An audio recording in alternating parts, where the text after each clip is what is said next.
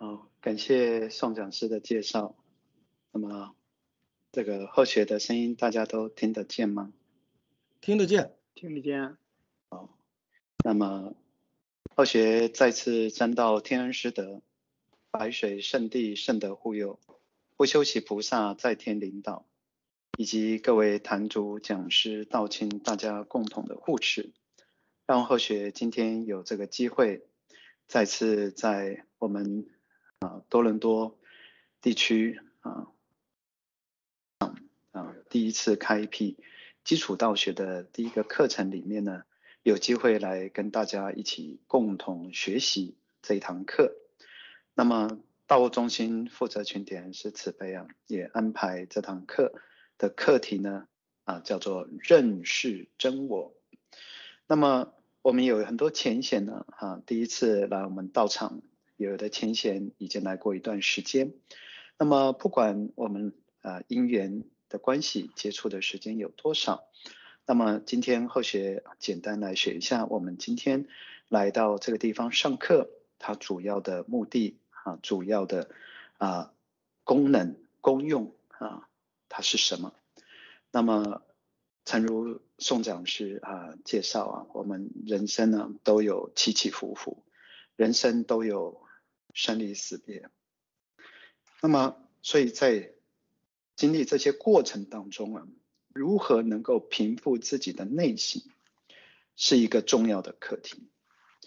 所以我们今天来上这个课呢，事实上是这一辈子啊，迟早都会用到。好，我们不管人生得意失意，不管人聚人散，那么这一些都牵涉到。我们的情绪牵涉到我们的心情，啊，所以我想第一个上课的目的啊，就是让我们在经历人生变局的时候，能够对自己的心呢有所安定。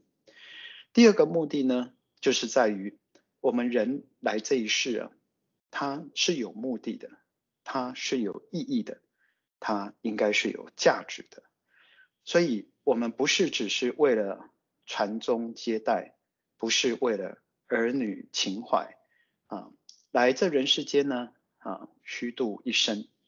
那么这些，不管我们来人世间的时间长或者是短，那么每一个人呢，在人世间呢，都有一个数，都有一个寿命啊。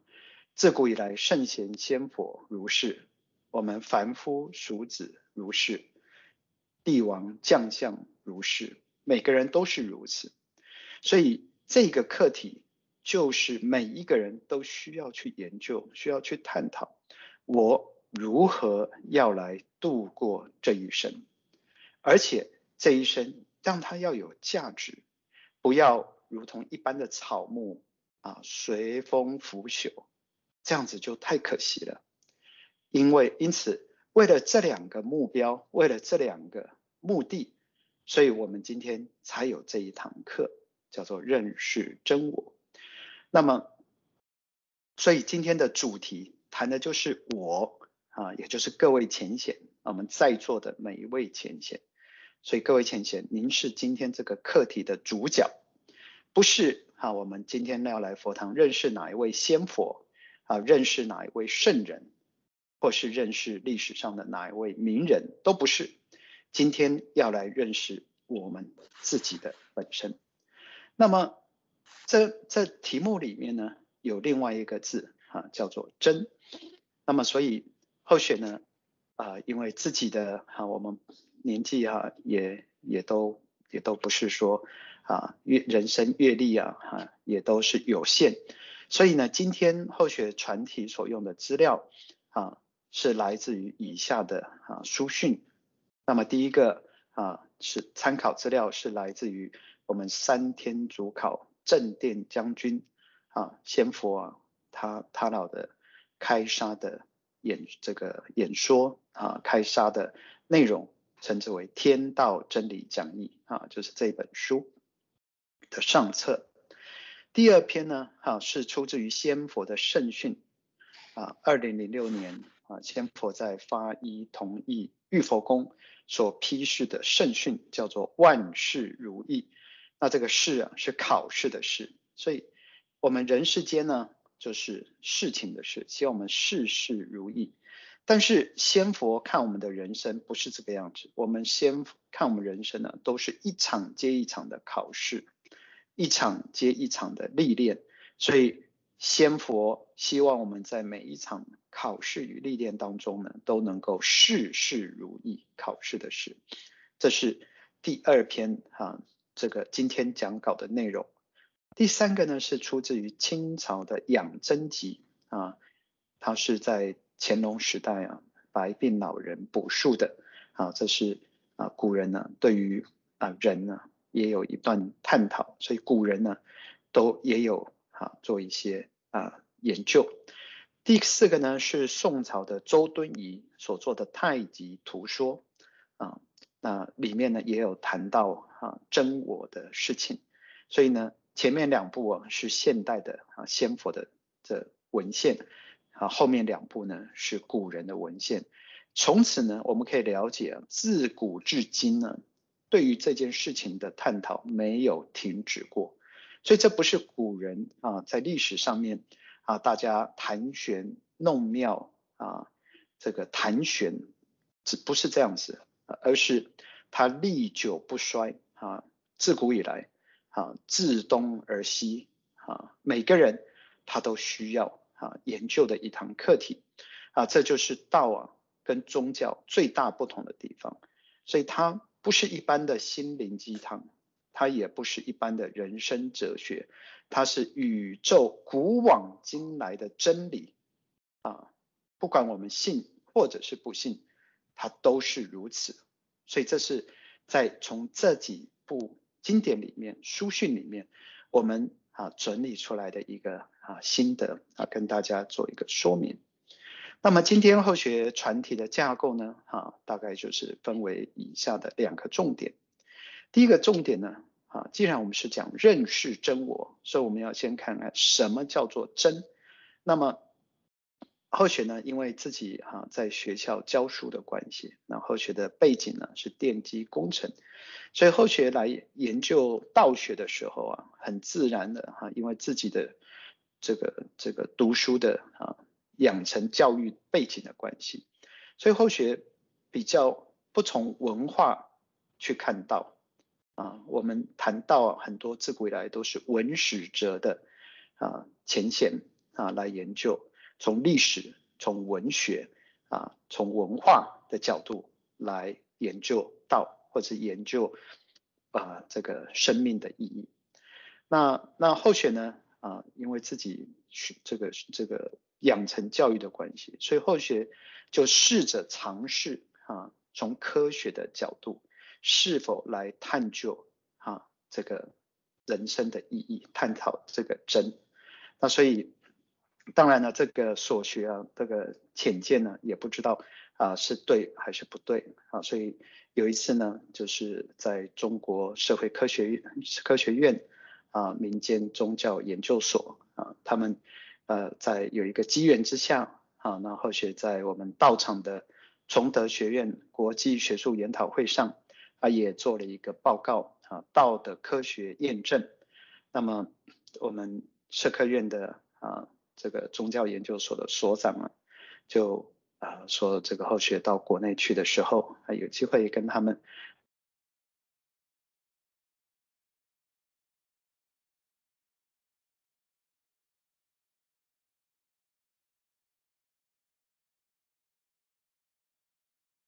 点师，你好像下线了哦。哎，对，后学有发现，后学再接回来哈。好。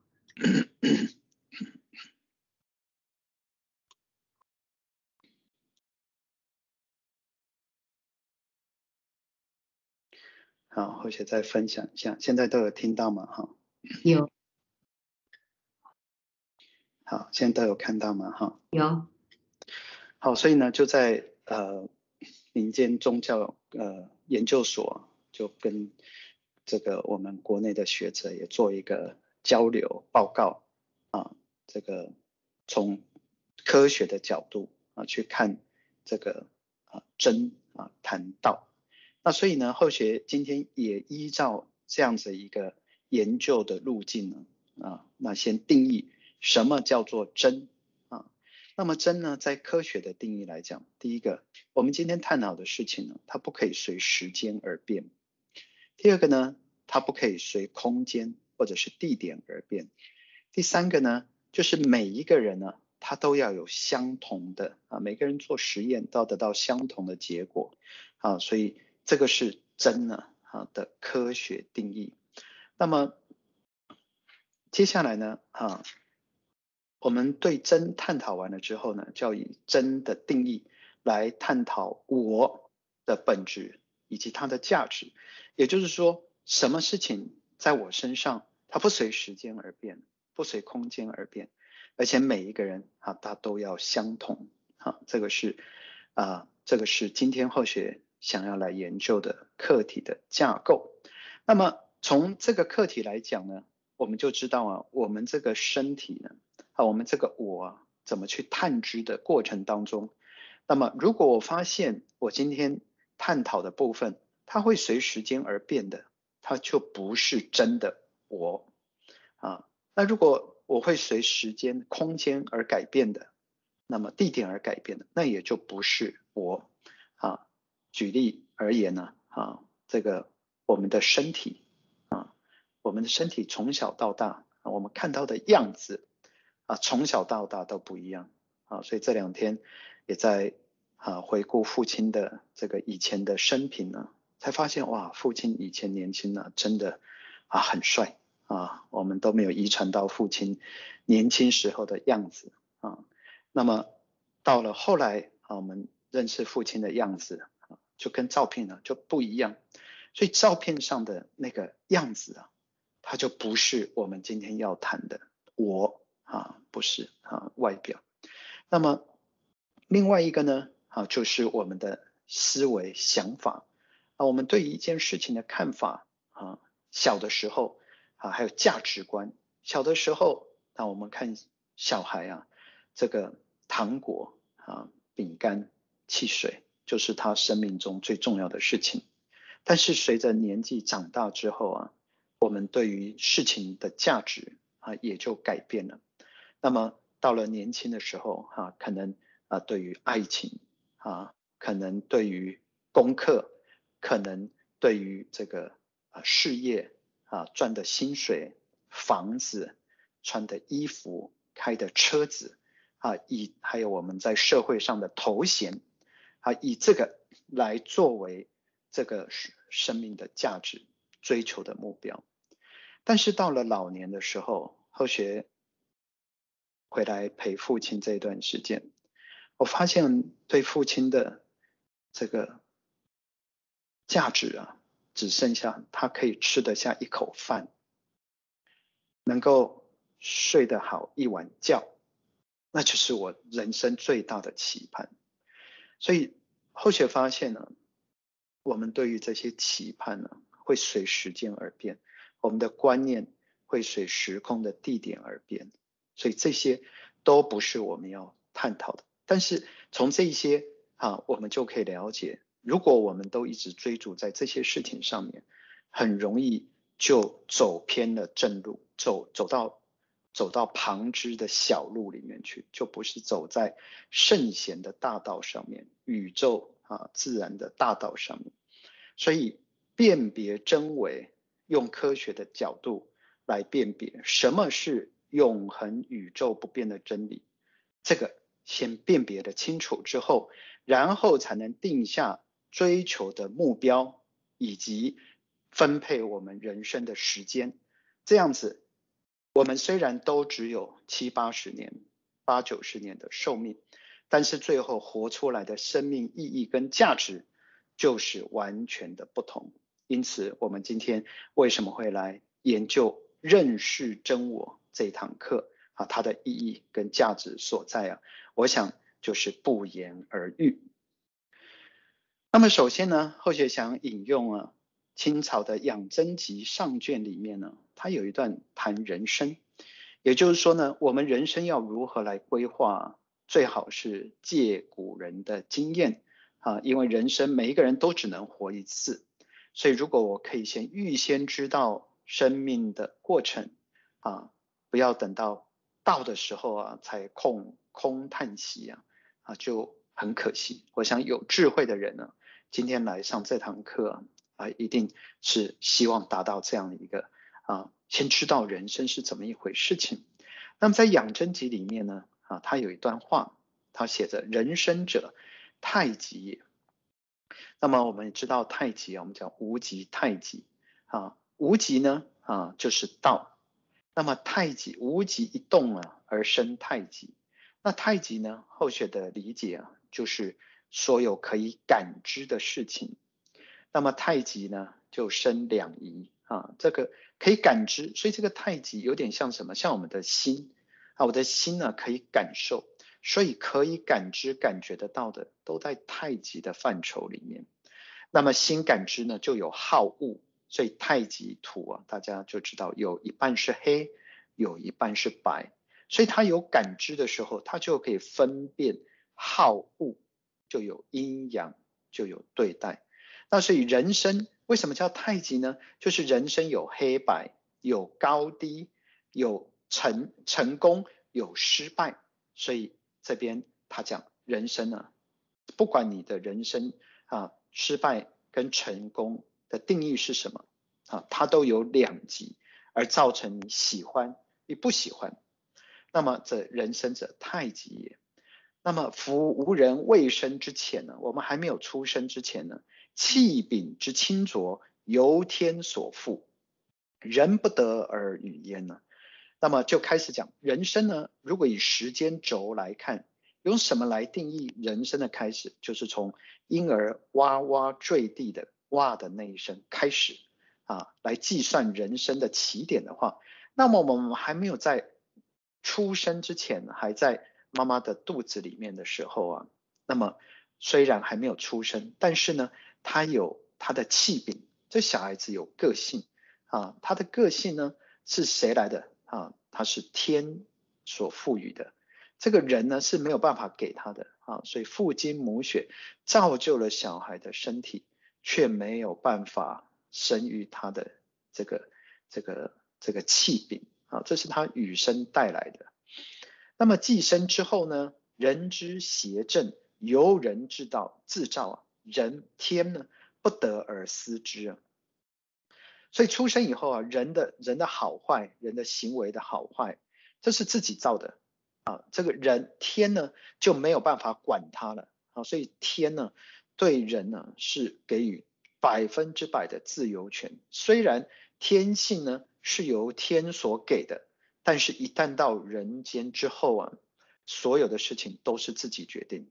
所以自己要负百分之百的责任，所以不管怎么样好坏，就不可以怨天尤人啊，都是自己而造成的。那么天地生人呢，有三种等级，上智之人很少，下愚之人也很少，唯中人最多。中人呢，哈，就是中等人，啊，就是很聪明的很少，像爱因斯坦。啊，像十大这个聪明人很少，还有呢，这个这个智力不足的也很少，哈，大部分的人我们智力都差不多。那么，所以这个中人呢，他就有两个方向可以走，可以往上，也可以往下。所以中等人呢，如果能够自立自强，啊，奋发向上，与上智不二，就与上智天生很聪明的人，啊，这个。没有不同，所以圣人也讲啊：人一能知几十之，人十能知几百之。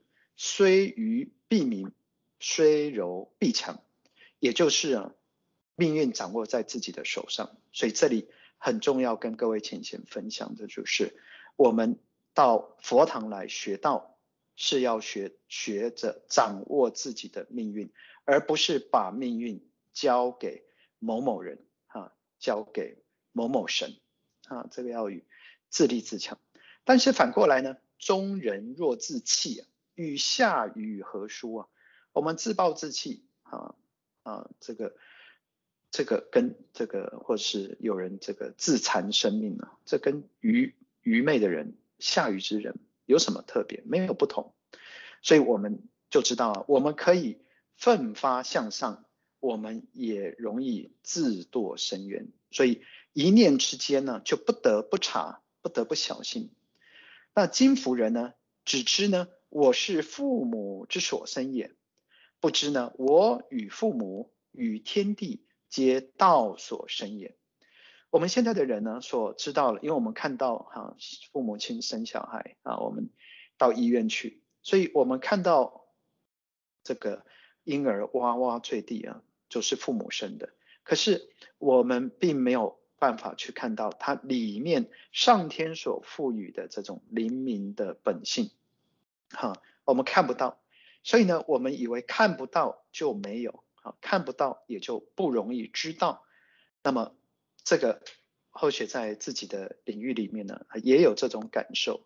我们这个这个领域里面呢，有一门课程叫做电磁学，啊，电磁学呢，我们现在大家都很都没有问题啊，因为每个人家里都有一台微波炉啊，那么所以呢。这微波炉把食物放进去啊，电源一开啊，我们也没有看到什么，就看到在里面转啊转啊，拿出来就是热气腾腾的菜肴啊，所以进去是冷的，出来是热的，那我们就知道啊，这个微波炉可以加热，但是我们也没有什么看到电磁波啊，也没有啊，但是它就会有效果，它有结果，所以我们也就勉为其难的接受有一个电磁波啊，把它加热。所以还有呢，是我们的手机啊，我们手机也没有接线啊，现在我们也可以打电话、传简讯啊、传视讯啊，现在还有各种方面都可以哈、啊。影片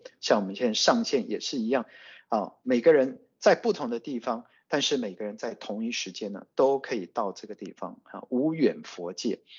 那么这一些呢，都有赖于什么？就是讯号的传递。信号就是一种能量的传递，那么这些我们现在啊都是在日常生活当中啊啊享受它的它的功能，但是呢我们却不知道，却看不到它是什么样子、什么味道、什么大小。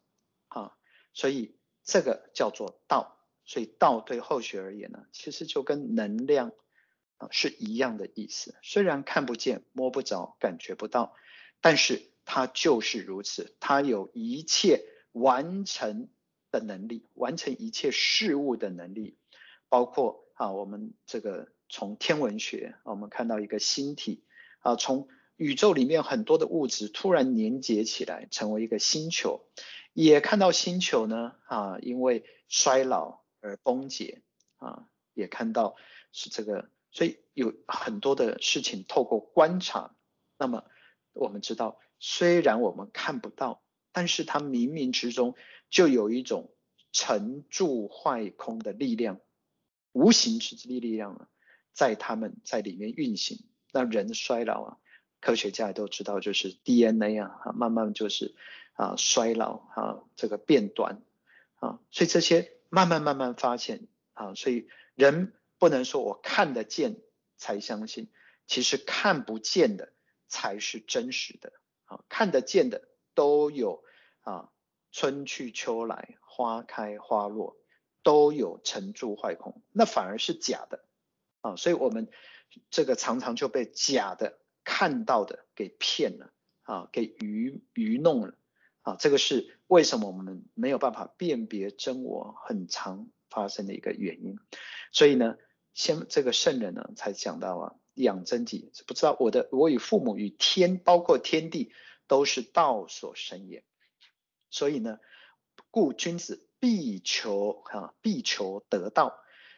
这里的得道不是说我们得道羽化成仙呢，不是这个，不是这个意思哈。这个得道的意思就是要学得大道，每一个人都必须要求道，必须要学道，这叫这个我们讲到学校要求学嘛。啊，我们要求道啊，世人就是求学啊，这个要了解道，只有道啊才是最原始的生命的力量。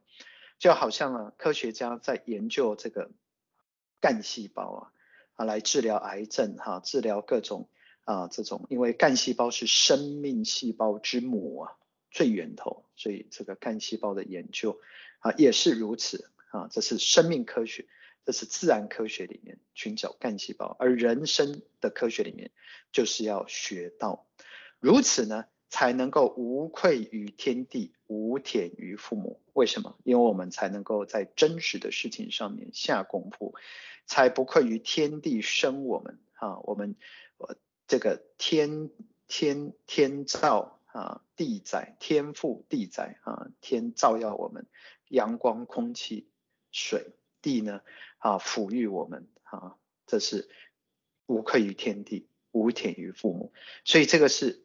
给我们人生就开始就立下志向了啊！我这一辈子来的价值怎么样可以无愧天地，无忝父母？必须就是要学到生命的源头，叫做道。那么接下来他说，人呢，一人呢，生来有一身呢，所以每个人都有一个身体啊，但是一生呢，皆有一真人啊。我们刚才讲了，我们如果哈、啊、这个。只谈到我们肉肉体啊，啊，肉体是会会衰老的，会会死亡的，会归空的。那么，就像我们所有的电器啊，啊，房屋啊，啊，建筑庙宇啊，不是庙宇啊，这些建筑啊，这些物品呢，啊，都会都会有都会有坏的时候啊。那所以像电灯泡啊，啊，电灯泡大家都知道都有寿命了。时间一到呢，啊，它就不亮了。那么，那那那你说这个不亮的灯泡跟新的灯泡，哎，看起来都一样啊。那它有什么不同？啊，如果所以，如果你的电灯泡没有插到插座里面，这电灯泡啊，好的跟坏的都是一样，也没有作用，不会亮。但是呢，炒的呢，插到灯泡里面，透过电力啊，电啊。电就是一种能量啊，它进去之后，它就可以产生作用，它就产生光啊。所以电呢是推动、是产生作用的最核心的力量啊。但是要透过灯泡，电也可以透过微波炉去加热，电炉去加热，也可以透过收音机、手机发出声音。它们的能量来源都是电能，同一个能量，但是注入到不同的。电器上面去的时候啊，它就产生不同的效能，而我们人也是一样啊啊，虽然这手机会坏，电炮会坏，这个炉电炉会坏，但是电是不会坏的。我们人也是一样，我们的心会变啊，我们每个人都不同，不同的形体，但是我们却有一个相同的本质，就是。叫做佛性，所以我们就不叫电能，就不叫电了，就叫做天性、本性、佛性啊，名词不一样啊，但是它的本质是一样，它就是用来推动啊人来做事情啊，产生体温呢，人活起来啊，每天可以去做做很多有意义的事情，所以这个叫真人啊，所以这是我们从我们自己身上啊。可以看到，那么真门呢？真人呢？灵妙通天地，真人呢？清净无尘埃，真人自古不增减，真人从来莫死生。但能养得真人就，胜如贫子获万金。所以第二段里面呢讲的啊，所以第一段讲的是假的，第二段讲的是真的。那么真人呢？啊，这个灵性呢，它是灵妙，可以通彻天地。所以，我们呢，透过自己的本性，等一下仙佛就讲了，我们要了解宇宙十方啊，啊，这个你你你透过你的真人呢，就可以了解。就像贺雪啊，要最后一天去父亲医院的时候，我在路上啊，看过很特别，停在一个红绿灯上，突然从前面飞来一大群的乌鸦，一大片，好像鹊好像以前这样鹊桥一样一大片，从来没有看过。那我一看到这个时候，哎呀，我心里就感觉了，好像怎么会有这么一大片乌鸦？往右看看不到尽头，往左看也看不到尽头，这心里就有不好的感觉。所以这就是真人呢，灵妙通天地，他仰观俯察，他一看就知道，一看就能感受啊。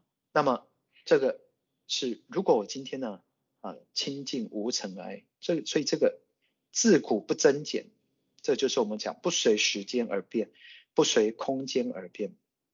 而且这做僧人呢，从来莫死生呢，这个对我们啊在有遇到人归空的时候啊，像这个对我很重要。那我知道我的父亲呢，虽然啊肉体不行了啊，这肉体年纪大了，这个吞咽都吞不下去了，这个就是自然的衰老，但他的灵性是不会毁灭，灵性不灭。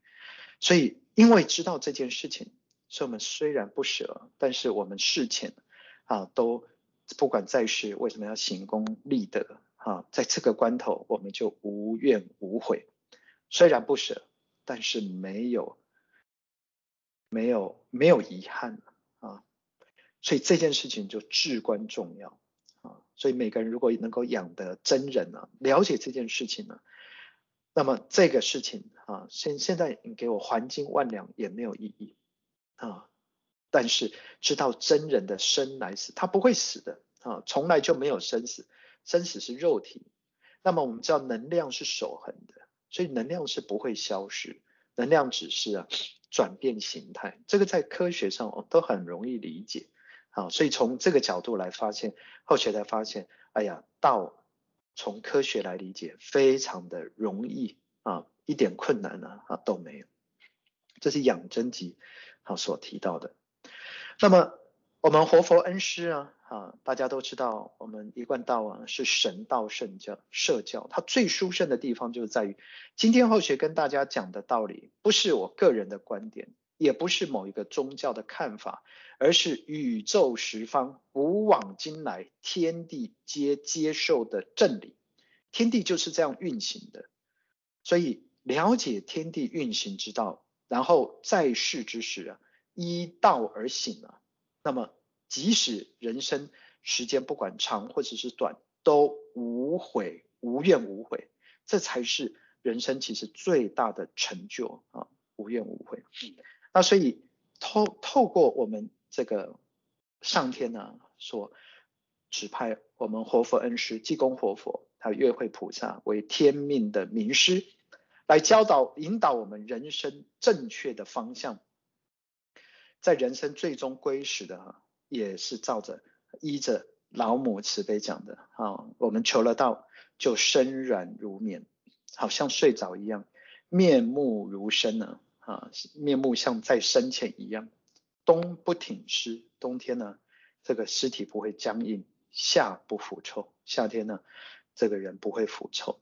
那么父亲这次会天呢也是如此啊，在医院停了很久哈。都是啊，身软如棉，所以这个后学的妹妹是护士啊，妹妹是妹妹是第一次啊见到有求道之人归空，妹妹见过很多啊，他在儿童医院，他跟后学说，他看到的小朋友哈归空啊，脸色都非常不好看，啊有不同的颜色的话，那个这个很多是缺氧而走的，所以他第一次看到啊求道之人。啊，父亲走的时候啊，身软如棉，他自己非常的有感受，而跟后学讲，真的是非常的殊胜啊。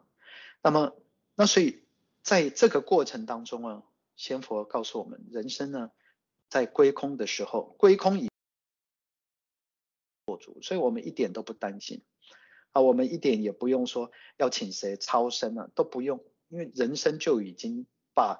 天上的位置都注册好了，仙佛啊，帮我们接力赛一样啊，人间的事情做完了，仙佛从来不食言，仙上天从来不打妄语，真实不虚啊，这是这是天啊，为什么值得我们信赖的地方？人间就不一样啊啊，今天我们去公司上班，也许规定是这样，啊，到到时候了，它又改变了，所以人间是不太可靠啊啊。这个我们政府的法规啊，依照财政的赤字啊，也也会调整啊，哈，也不一定什么时候就一定有退休金的，未必啊。人间是不太可靠的，上天是万无一失，所以这个就所以上天怎么教导我们，上天的法规是什么，就比人间的法规，人间的法规都很重要，更何况是上天的规定呢？那么，所以活佛恩师在二零零四年呢，在温哥华崇德佛院送给我们“心放下无挂碍”的一首善歌的词训，让我们去想想人生的九大问题。老师慈悲问：爱从哪里来？为何会期待？情从哪里来？如何做安排？人从哪里来？是谁在主宰？道从哪里来？怎样才算明白？我们刚前面讲。自己父母天地都是由道所生，那道是哪里来的？如何才能够学会呢？而且啊，人世间花谢会再开，潮退会再来，但青春能有几载？我们青春岁月啊，不管喜欢不喜欢，他就是一直过，一直过。所以老师问了这九大问题：爱、情、人、道啊，还有青春这岁月。能够有多久？当然，我们这老师问了问题之后呢，老师后来也给我们答案。老师在隔年二零零五年八月二十八号日，在台南同义宫的万事如意啊，就是我们刚才看的那本书圣训，送给我们正确答案啊，叫做海阔天空。那么老师慈悲讲，爱从心上来，随缘才自在，缘从累世来。因果所安排，人从天上来，自己做主宰；道从无始来，亲近的人明白。啊，所以还好有上天呢，告诉我们啊，我们要能够随缘啊，要能够知知道因果，而且更重要的是要知道人从天上来。这个如果不是仙佛告诉我们呢，人自己啊的。都如果不是从天上来的仙佛啊，那么我们没有办法相信呢啊，不，我们自己没有办法确认啊。但仙佛告诉我们，这就错不了了。老师呢最后讲啊，花谢会再开，潮退会再来啊。但仰望啊大海澎湃，仰望天空悠哉，原来啊生命处处都自在。所以老师呢，从这里边呢，老师告诉我们，这些红字的部分呢，原来都是谁呢？都是虚幻的啊。这个从爱啊、情啊啊，这个这个时间的变化，好像是虚幻的，好像会变。但是老师又告诉我们，其实生命呢，无处都怎么样，自由自在，这才是生命的实相。所以。这些黑的部分，花虽然谢了，但是还会开，因为它有生命力，它有种子。潮退呢，它还会再来，因为它有道的力量在推动。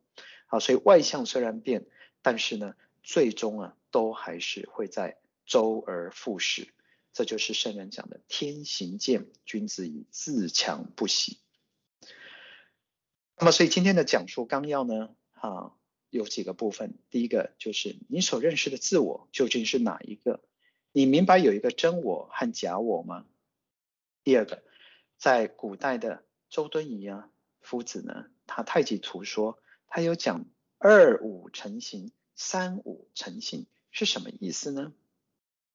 第三个，明白了真我假我，就当借假修真，来跳出生死的啊有无是非与成败。啊，不要执着在外，我们努力一定要努力，但是不要啊过于执着哈。这个看到外界不如自己意啊，哈就意志消沉哈。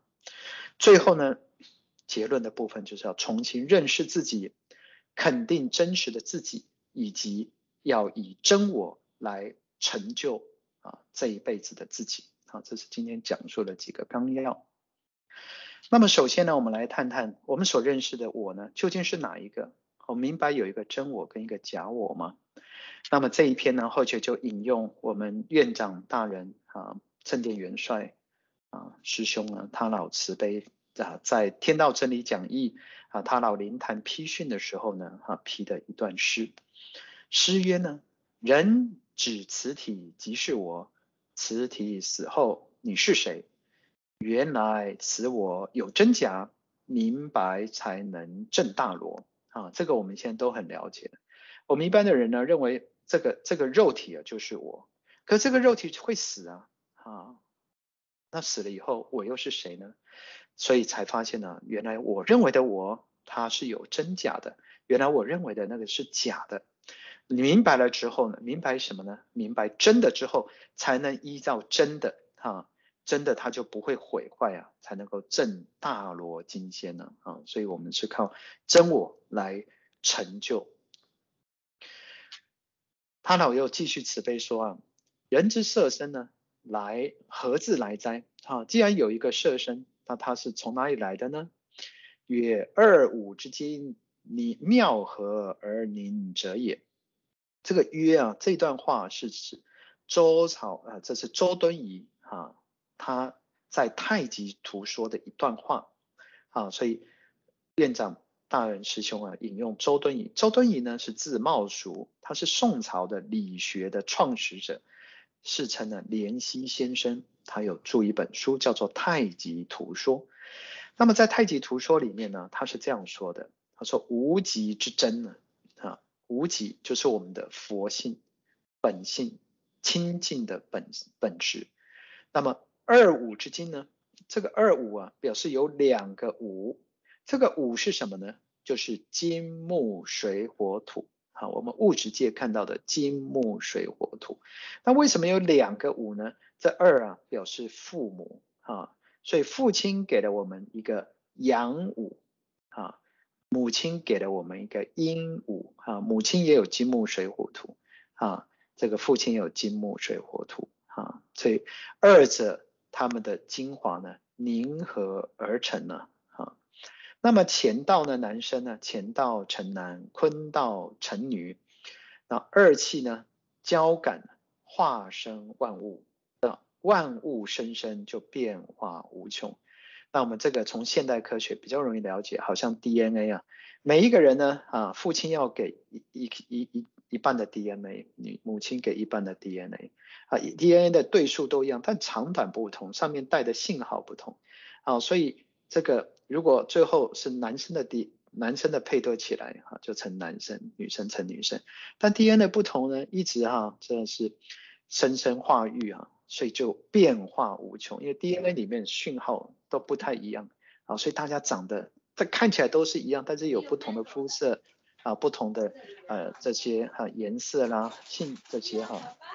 所以呢，这是变化无穷。那么人呢？人特别啊，人得其秀而最灵啊，所以人是万物之灵呢。因为人的灵呢是最完整的啊，是最全的。那么形既生呢，神发之矣。所以这个真跟外面这个物假这个金呢啊，这个生之后呢啊出生了，那它就有五官。眼睛呢就好像感。这个传感器像 sensor 一样啊，它接受到光，耳朵接受到声音，嘴巴接受，鼻子接受到气味，嘴巴呢啊接受到这个味道，好，那么一接受到这些感刺激之后啊，我们的天性呢就感觉到了。啊，这个天性就会回应，我喜欢这个，我不喜欢这个。啊，我要这个，我不要那个。啊，这个意识啊，这个神呢，它就开始发动了，所以就有。五性感动而善恶分，我分善恶。啊，有时候呢这被善恶影响剧烈的时候就偏离天性了。啊，所以万事出矣，所以天下的事情呢，形形色色的人，各种各式各样的事物啊，就就就出发就出现了啊，所以这一段呢，就是院长大人就慈悲讲，人的色体啊，色身啊。是父母之精血啊所凝合而成的。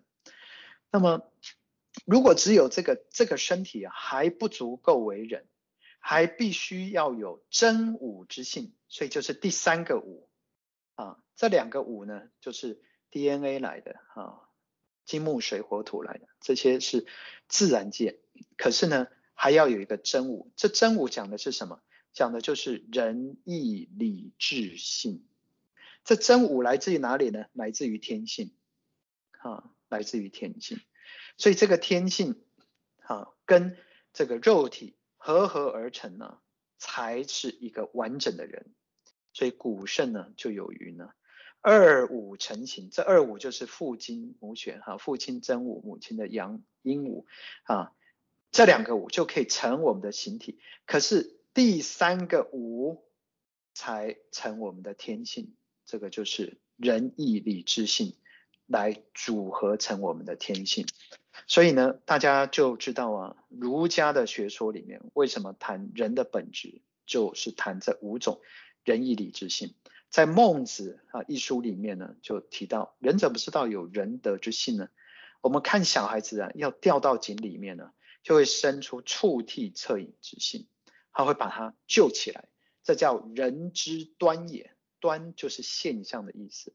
所以你看到每一个人听到别人发生不幸的事情，心里都立刻产生一种悲悯之情，油然而生。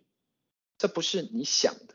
不是我们想的，是它自然就发生的，所以这个就是真我的作用。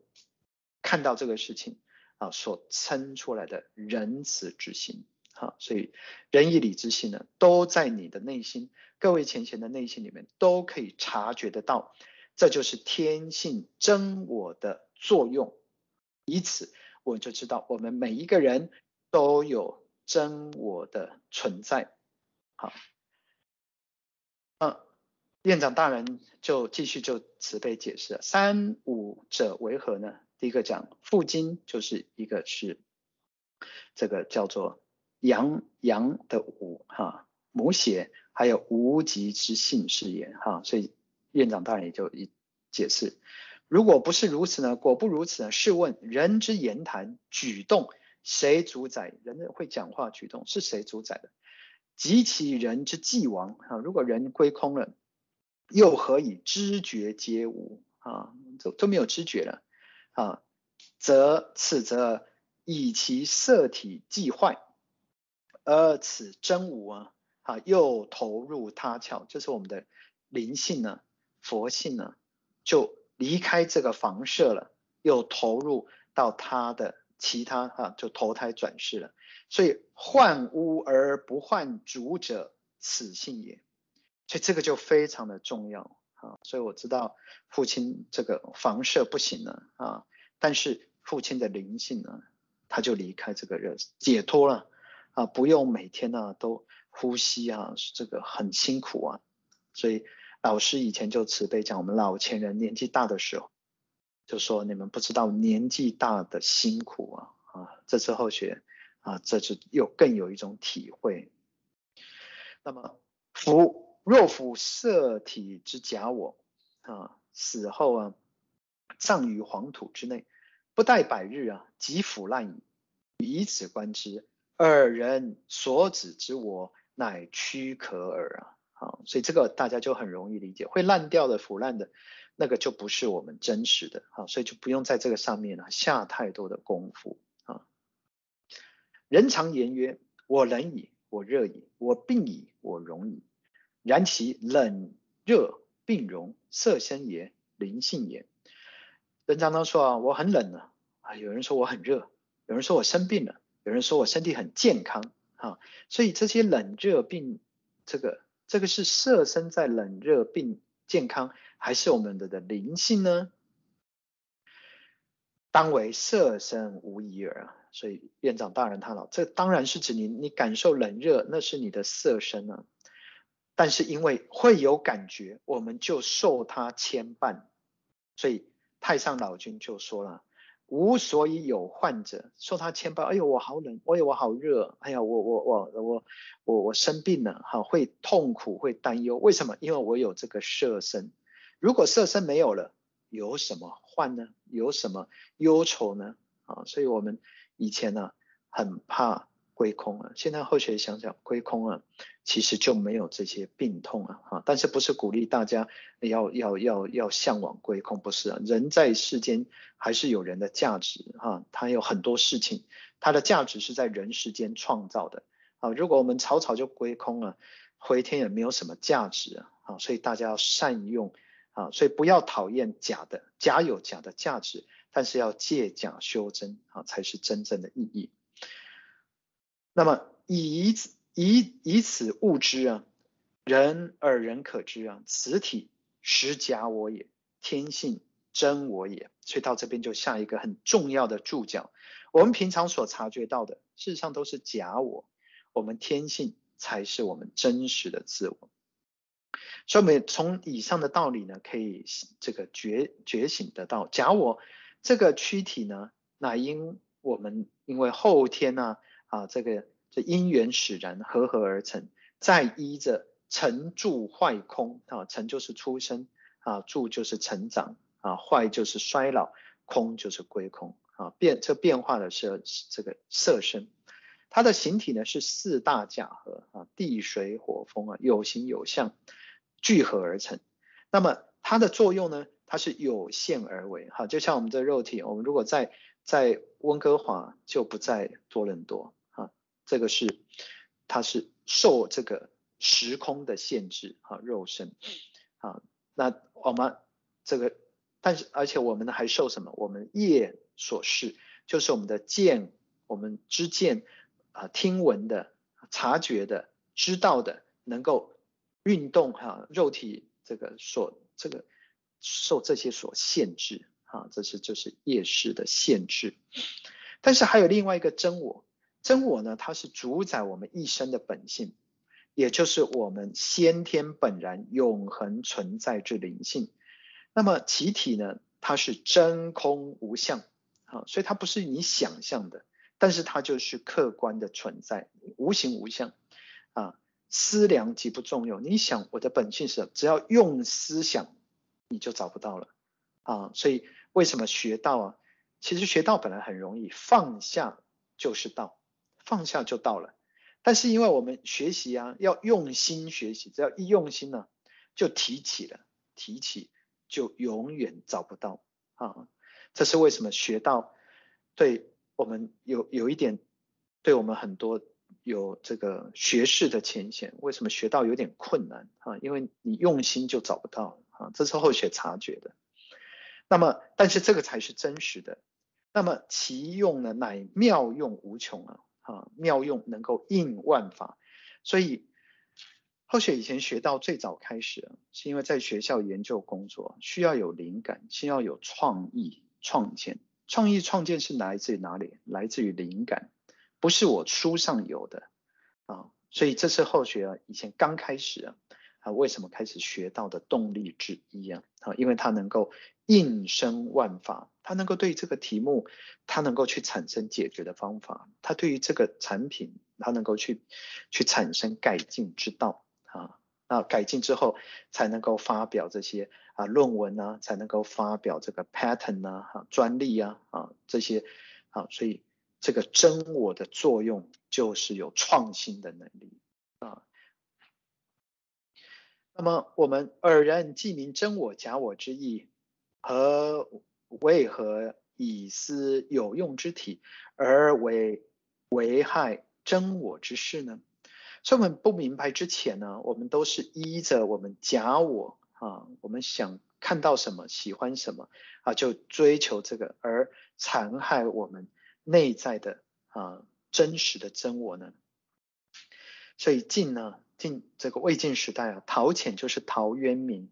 陶渊明呢，大家知道啊，他很有名，这个叫做《桃花源记》啊。他最有名的一段呢，就是不为五斗米折腰啊，不为金钱呢而而损害自己的意志志节啊。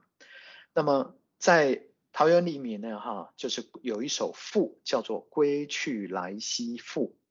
归去来兮赋啊，里面有一段陶渊明的自序，这样自己写的一段序。他讲啊，这个序里面讲到，他小的时候很穷，家里只有种田，那么种田的收入还不够养家里的小孩，小孩很多，所以因此呢，他就必须要出外工作。当时他的叔父对他很好，就介绍他。啊，到县里面，当时哈、有有一些县呢，去需要办事情，就有一些县官。那他去当官之后啊，那么这个他不很很不开心呢，啊，这个官场面，因为他知道他去只是为了钱，只是为了去赚一点钱呢。但是呢，去了这个上任不久啊，就想到家里啊啊的心生这种感慨啊。那么，所以呢，他有后来他的妹妹啊，在嫁到武昌啊，归空啊，所以他就辞官了。辞官回家啊，就心里自由自在。所以他当官才八十几天就辞官了。所以他就是在辞官的时候写下了这一首《归去来兮》的这个词啊，里面有一段话，他就讲到啊，既自以心为形役啊，惜惆怅而独悲啊，就说我们呢，这个心呢，为了要赚钱呢，啊，被这个肉体啊要吃饭呢所抑制住啊，啊，不得自由自在啊，啊，即使有了工作啊。却怎么样？却感觉很惆怅、不快乐，啊、而感觉独自很悲伤。所以有钱不一定快乐，这陶渊明他就已经这样写了。那么，所以当时呢，因为没有道可求啊，不知道说我我要我要把我的我的我的我要寄放在什么地方啊？所以以前的人没有道可求，现在后学读真的是蛮可怜。所以陶渊明啊就讲了。寄行宇内复几时啊？寄我的身体在这个宇宙之内啊，什么时候才结束啊？那么为什么不委心任去留啊？为什么不把自己的心就放开啊？啊啊，就就不不要介意吧，不要在意，但是很难呢，啊。我们我们想说哈，我我不开心了，我不做了，但是没有薪水了，没有钱，肚子怎么办呢？所以人常常就。在这个困难之中就被夹在里面，所以人很可怜，受这个形体所限制啊，而且还没有求到真我，不知道说我在工作之后，做工作当中啊，我也可以有所作为啊，也可以有所，也可以修行，也可以成就，但是要先找到真我才行呢啊，所以当时他说，哎呀，为什么不就就不管了啊，把这心就放出啊，随便他嘛啊，但是呢。我需要想这样子做的时候，但是又惶惶惶恐啊，哎呀，那惶恐就担心了，哎，我没有的时候又怎么办呢？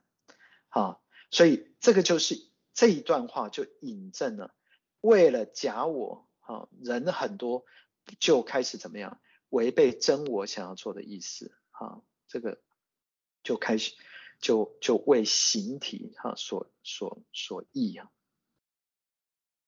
那么。我们求道就不一样了，求道就是了解了真我，所以我们到佛堂来啊，我们求道啊，不是来加入一贯道啊，加入宗教组织没有太大的意义，重要的是要到一个有上天天命的啊学校啊，所以我们道场有点像学校一样，来怎么样？来学习上天之道，这才是重要的啊，人间的。我们都知道要到名校好的学校读出来以后才有工作，我们生命也是如此啊，要参加生命的学校。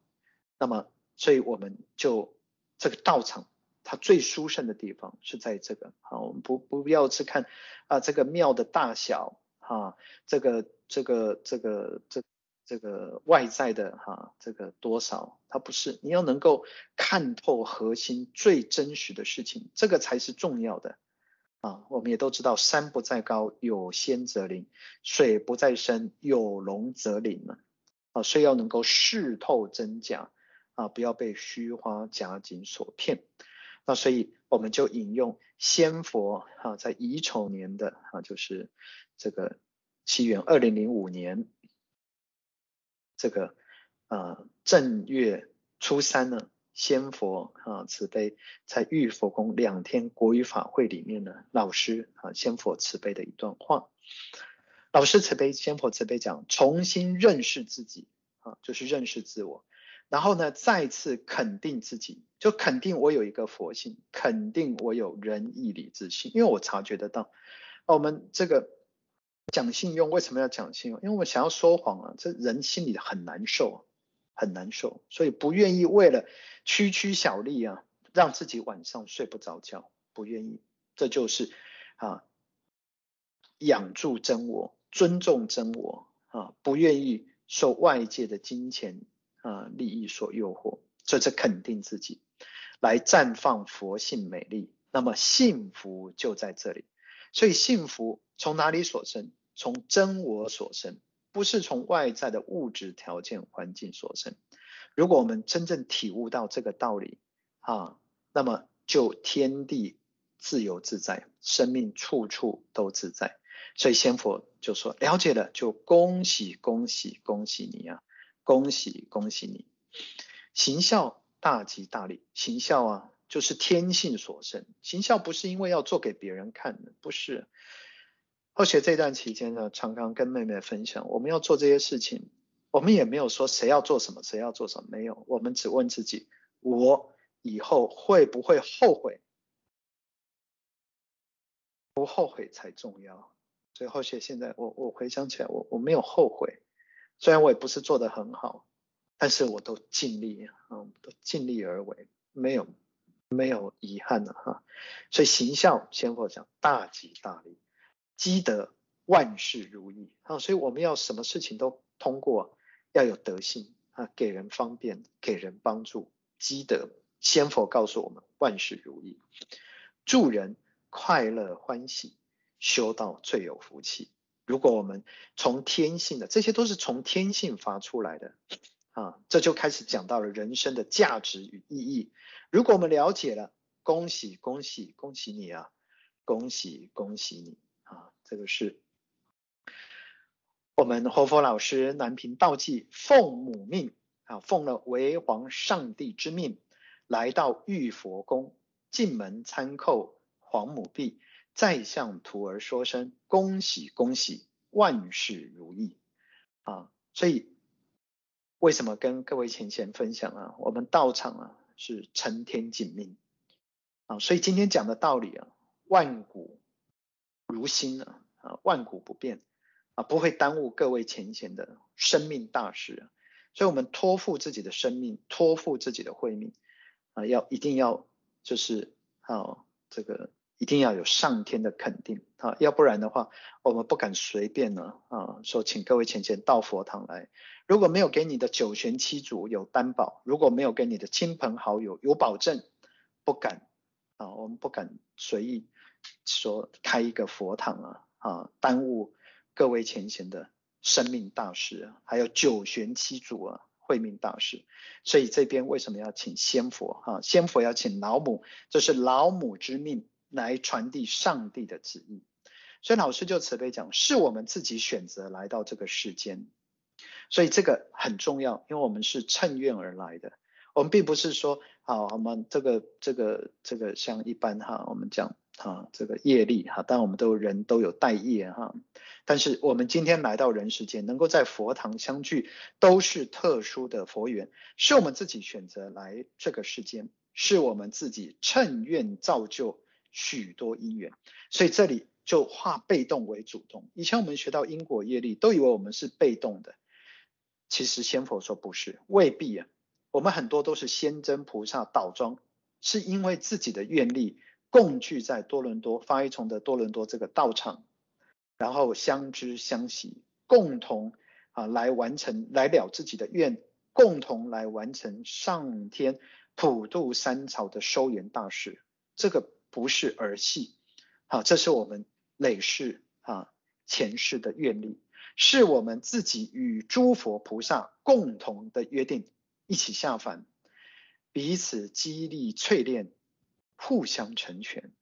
于是诸佛菩萨倒庄降世，成为我们的家人、朋友，以及芸芸众生来与我们相会，实践诺言。所以，我们今天在线上。来上课的前贤，我们都是相约啊，来到这个地方啊，来共同完成这件事情。老师慈悲讲，不管现在心情是悲是喜，处境是苦是乐，都不必埋怨逃避，也不必得意忘形，只要真正利益众生，只要对得起天理良心。就勇敢面对，坦然接受，还要以平和理性、积极的态度来处理事情，因为一切得失都是为了丰富人生的经验，所有好坏乃是为了巩固成佛的信念。所以到这里，让我们豁然开朗，原来好坏都是有同样的价值。好，我们知道可以分享众生如何好的，坏我们可以分享众生如何转危为安。所以失败与成功的经验同等重要。为了谁？为了众生，不是为自己。所以生命才突然有了价值，生命里面的智人勇才有了它发挥的意义。老师要我们感恩顺境，让心田绽放喜悦的花朵，珍惜逆境，让人生开辟精彩的园地。不仅自己要进入美好缤纷的世界，更要天下苍生拥有蓬勃灿烂的春天。所以，我们。感恩有各位前贤，因为大家自己的生命才有意义；也感恩大家，因为有大家，还有上天的护持、天恩师德的加被，让我们今天生命呢才有意义。老师要我们切记，保持纯洁明净的双眼，带着洋溢自信的笑颜，回到内心最沉静。却最有活力的原点，那是通往三界十方的枢纽，也是接受天地奇异恩典的根源。所以这一段老师就非常的清楚的告诉我们，佛性是最有活力的原点，而也是佛性才能够达去通往三界十方。由此开始，所以老师老师要我们认识它，肯定它，更重要的是要运用它。自然就会长乐，帮助有缘的人也了解他、喜欢他，并发扬他，让人人都能够无忧。这个他当然就是我们的佛性，就是爱人爱己、至真至善至美的真佛性，亦是大功大正、无贪无嗔无痴的慈悲心。这才是原来我们真正的自己。原来的我们即是仙佛菩萨，具足圆满无碍的大智慧，以此能够跳出生死无有无，跳出有无，跳出是非，跳出成败，跳出贵贱，以及跳出美丑，跳出一切种种执着对待与执着。这对待就讲的是什么？就是太极啊，有阴阳。有善恶，有这些对待而产生的这种啊执着啊好恶，跳出这个这些执着好恶啊，就是一种束缚。用我们的佛性去包容，用我们的佛性去宽恕，用我们的佛性去跳出这一种知见上的喜恶，而且能够常住光明清净、潇洒自在又庄严曼妙的极乐净土。如此当下无尽的未来也不会改变，所以当下如此无尽的未来也不会改变，所以这就是符合科学，不随时间改变。是什么地方才是不随时间改变呢？就是我们清净的佛性，也就是我们认识的真我，以此是通往宇宙十方、三界十方的出入的门户。所以这就跟。这个历代的祖师讲了一样，五祖告诉六祖，不是本心，学法无益的道理是一样的。最后呢，老师有一段啊白话的慈悲主语，我们一起来学习一下。我们济公活佛恩师慈悲，现在世界各地天灾频传，人祸不断，能够平平安安的活着，就是怎样？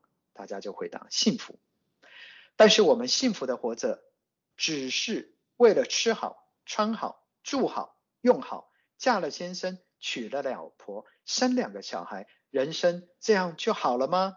啊，不是。班员回答，是不是啊？班员回答，不是。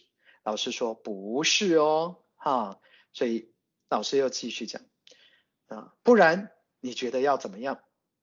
如果不是只有这样，那要怎么样呢？班员回答：要在家里过好，利用时间上承佛法，下度众生。老师说好，好，让我们坐下。老师说，我们要善用生命中的每一天、每一分、每一秒，然后怎么样让生命价值能够提高？要善待生命中跟我们相遇的每一个，所以我们才了解，原来我们的生命价值成就在哪里？成就在我们对待众生的身上，在众生的身上成就我们自己生命的价值。因为不管是先生、太太、父母、子女，我们人生的路走到最后，就只剩下自己一个人，还有我们所造的功与过。有功，人家抢不去；有过，人家替你担不了。一切都还是要自己来承受。老师说，那我们要怎么做呢？我们今天来修道办道，一方面是帮助老师。普度啊，三草，广救有缘众生。一方面是要成就你自己的人生，就要开始成就。老师就讲到最后一段了，圆满我们自己的使命。你愿不了，你就没有办法得到真正的快乐。所以仙佛告诉我们，我们没有办法了自己原来的愿。所以为什么陶渊明他在去当了官也不开心？因为这好像不是生命真正的意义所在。你该做的工作不去做，也就没有办法得到成功之后的喜悦，内心会不安定，不会踏实。纵然你吃得好，穿得好，眼前一切都很美好，但是有形有相都是短暂无常，都是镜花水月。要记住，走到最后只会剩下你自己一个人哦，听懂吗？还有我们自己所造的功德和罪业跟着我们。所以希望徒儿们自己要清楚，要积极的向上，要鞭策自己去努力啊！这是仙佛在万事如意里面呢所慈悲的。老师又在讲，修道办道是我们回天唯一的路啊，这个很重要。我们要回天呢，得到万八年载的逍遥与自在。仙佛讲，修道办道是我们回天唯一的一条路。这条路只要你肯走，你用心的走。随时都有仙佛来指点、来助化，所以这就跟我们这个不是说我们在佛堂一直磕头、一直磕头，不是。只要我们去行功了愿、修道办道，自然仙佛会在我们身边。哈、啊，这跟我们以前去拜拜啊，这个想法又是不同。哈、啊，这个真的是很殊胜。哈、那么老师又告诉我们，煮净纯诚就是这条路上最亮的明灯。所以我们在修道办道的路上，要靠什么？靠我们一颗诚心敬意。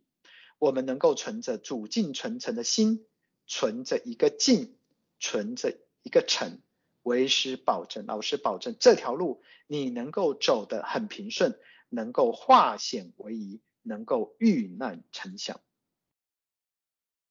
啊，老师说，徒儿们有三分诚心，上天就给你们怎么样？七分助力。啊，这是。之前呢，现在老师说，我们有一分天时紧急啊，一分诚心呢，上天给我们九分的助力啊。好，所以仙佛已经把这个力量加到最大，但是还得我们要先出那一分心才行。这个承诺有效期到什么时候啊？老师说，这个承诺是到永久，所以这不随时间而变。好，这是道场的殊胜，仙佛给我们永恒的承诺。只要你肯好好的用这个力量，就会发挥出来，这就是道的力量。所以徒儿们，我们要善用，会去利用，然后让它发挥出来。听懂话吗？啊，所以这就是老师，很白话的啊，这个跟我们慈悲。最后结论呢，希望大家从这一堂课里面能够重新的去检视啊，认识自己，能够肯定自己真实的佛性。而且呢，从日常生活上，从因缘当中，肯定我们是自己选择来到这个世间，肯定是我们自己趁愿啊，自己趁愿造就许多的因缘。而老师告诉我们，修道办道是我们回天唯一的一条路，也是成就自己最殊胜的法门。那么后学啊，今天就参参差差学讲到这个地方。讲不好的地方，也叩求仙佛慈悲赦罪，各位前贤，大家请多包涵。最后呢，祝福大家圣凡如意，福慧双修。那么预告下一次啊，基础道学二讲的题目呢是芥末返本啊，就是老师讲的回天的事情。那么再次感谢各位前贤的聆听。那么后学啊学长到这边讲不好的地方，叩谢宣佛慈悲赦罪。各位前贤，大家多包涵，谢谢大家。